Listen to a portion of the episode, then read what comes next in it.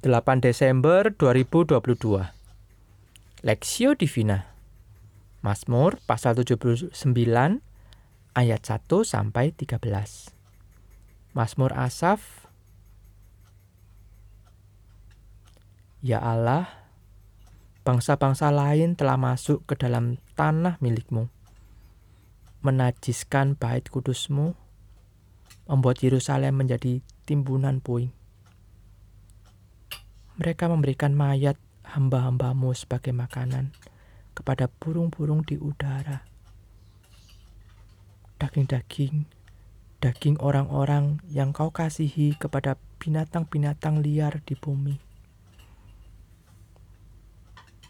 Mereka menumpahkan darah orang-orang itu seperti air sekeliling Yerusalem, dan tidak ada yang menguburkan.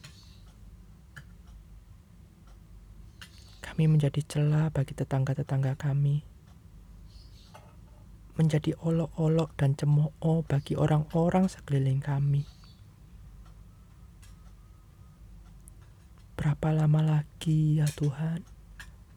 Engkau murka terus-menerus dan cemburu berkobar-kobar seperti api. Tumpahkanlah amarahmu ke atas bangsa-bangsa yang tidak mengenal Engkau ke atas kerajaan-kerajaan yang tidak menyerukan namamu. Sebab mereka telah memakan habis Yakub dan tempat kediamannya mereka hancurkan.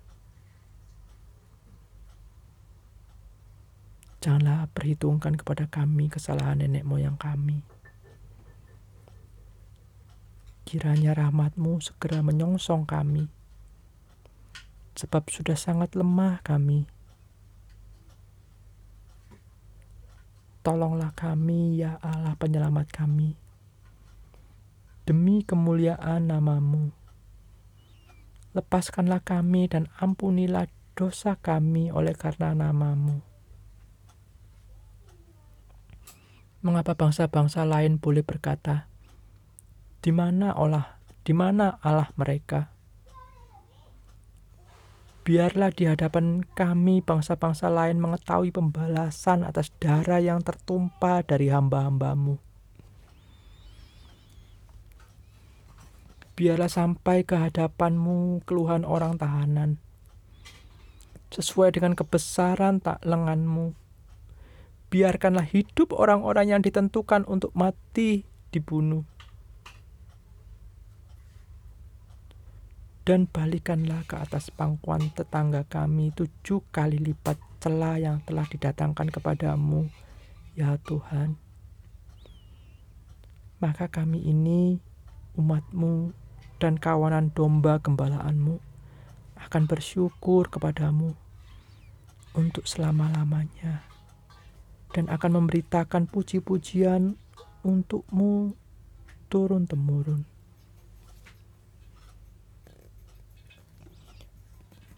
Tuhan, ingatlah dombamu, perspektif.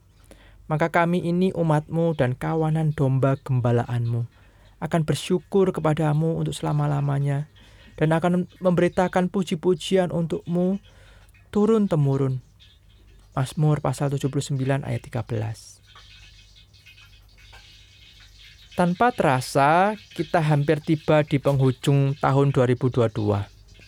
Sepanjang tahun ini, apakah kita sudah memilih untuk berjalan dalam kebenaran yang Tuhan berikan? Secara jujur, mari kita mengoreksi hidup kita di hadapan Tuhan. Menenangkan hati dan tidak cepat-cepat menyalahkan Tuhan atas setiap persoalan kehidupan kita. Bagian yang dituliskan oleh pemazmur ini menunjukkan bahwa umat Allah telah menyimpang dari jalan yang telah ditentukan Allah. Bait Allah di Yerusalem telah di runtuhkan oleh bangsa Babel dan kondisi umat Allah bagaikan kawanan domba yang tercerai-berai tanpa ada gembala.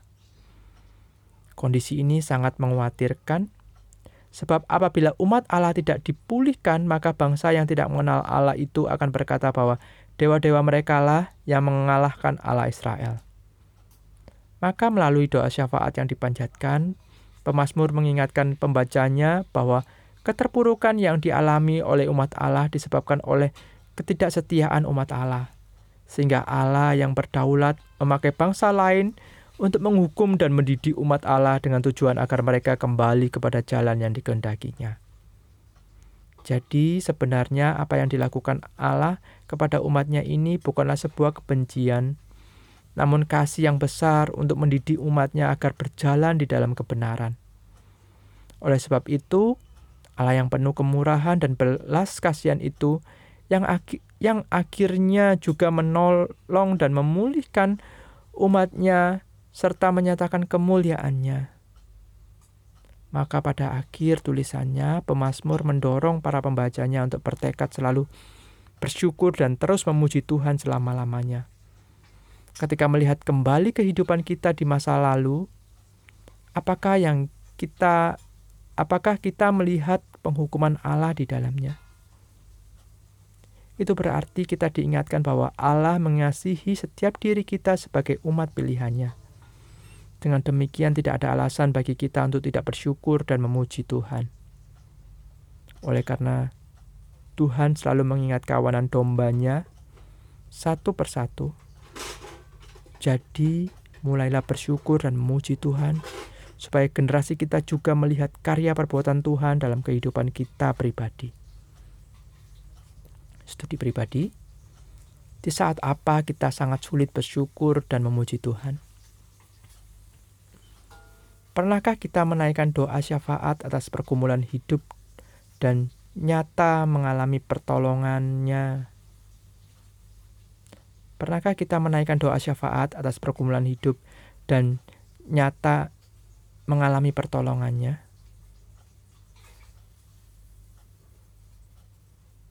Pokok doa, berdoa bagi jemaat Tuhan yang menghadapi pergumulan dan kepedihan hidup.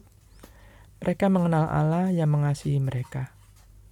Berdoa para, bagi para pengungsi dapat menemukan Allah yang hidup dan benar.